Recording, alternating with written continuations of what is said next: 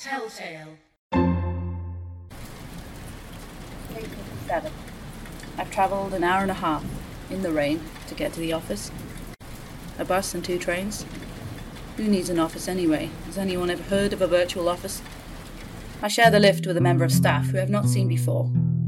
We make polite conversation. So, what is a learning technologist then? The member of staff asks. In a daze of dripping umbrellas, I politely say, Well, don't confuse us with IT, whatever you do, in a half informative, half warning tonal inflection. The truth is, I thought to myself, I couldn't survive without IT support. None of us could, actually. My brain has too many tabs open. The truth is, we're a unique bunch as learning technologists. What am I? How did I get here? Do I even know? Do we care? A rat catcher could be a rodent operative.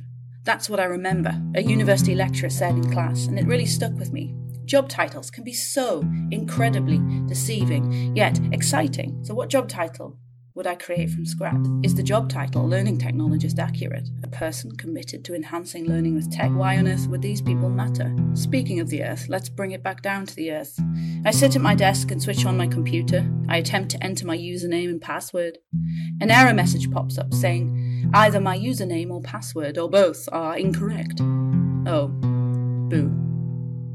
I cannot log in. I sigh inwardly, being very careful and mindful not to infect the rest of the office with early morning negativity. So there is a difference between IT and learning technology, I think to myself. There has to be.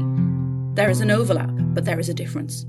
We need hardware and systems to work for us to do our work. We are essentially, in a manner of speaking, digital dependents. I I telephone IT. I cannot log in. Uh, can I log into another domain? I say on the phone to IT, feeling impressed with my minimal technical vocabulary. Ah, okay, I'll wait for you to come to the office. Thanks. I sit back into my ergonomic chair, becoming aware of my aching leg muscles after playing football at the weekend. I can't log in, so what now? Time for a cup of tea, I say to myself. I drift over to the kitchenette. The tea and milk blend poetically together, in the mug that says, innovation matters. So, pedagogy and tech, in an ideal blended learning situation, would blend together too, just like the tea and the milk. Yeah, right, I said to myself and laughed. Blended, I said. Football and learning technology are linked. So, blended. What the hell? Blend it like Beckham.